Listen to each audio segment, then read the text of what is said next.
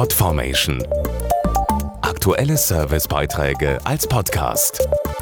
Regelmäßige Infos aus den Bereichen Service und Tipps. Es ist mit Abstand der häufigste Familienname in Deutschland.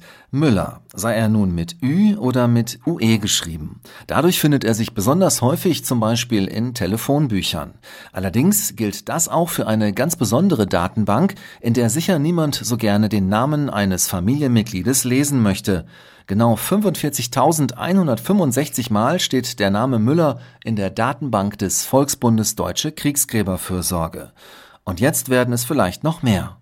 Ein Neubaugebiet im polnischen Torun. Bei Ausschachtungen stoßen die Bauarbeiter auf die Gebeine von fast 3000 Kriegstoten. Jetzt ist die Arbeit des Volksbundes Deutsche Kriegsgräberfürsorge gefragt. Thomas Schock ist Leiter des Umbettungsdienstes. Die Leute sind natürlich im ersten Moment erschrocken.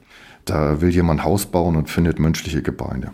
Und dann müssen wir halt Überzeugungsarbeit leisten und sagen, wir bringen die Toten jetzt auf eine Kriegsgräberstätte, weil da sind sie besser aufgehoben als im Vordergarten. Der Umbettungsdienst ist jetzt dabei, die Gebeine zu identifizieren. In Tarun haben wir fast ausschließlich Männer geborgen und bei den Toten fanden sich viele Erkennungsmarken. Für eine Identifizierung benötigen wir aber etwas Zeit. Es besteht jetzt die Hoffnung, dass wir Schicksale aufklären können und dass die Familien Nachricht bekommen.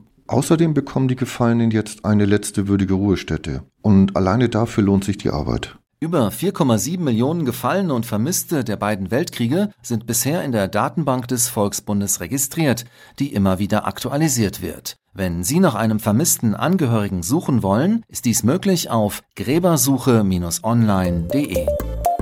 Podformation.de Aktuelle Servicebeiträge als Podcast.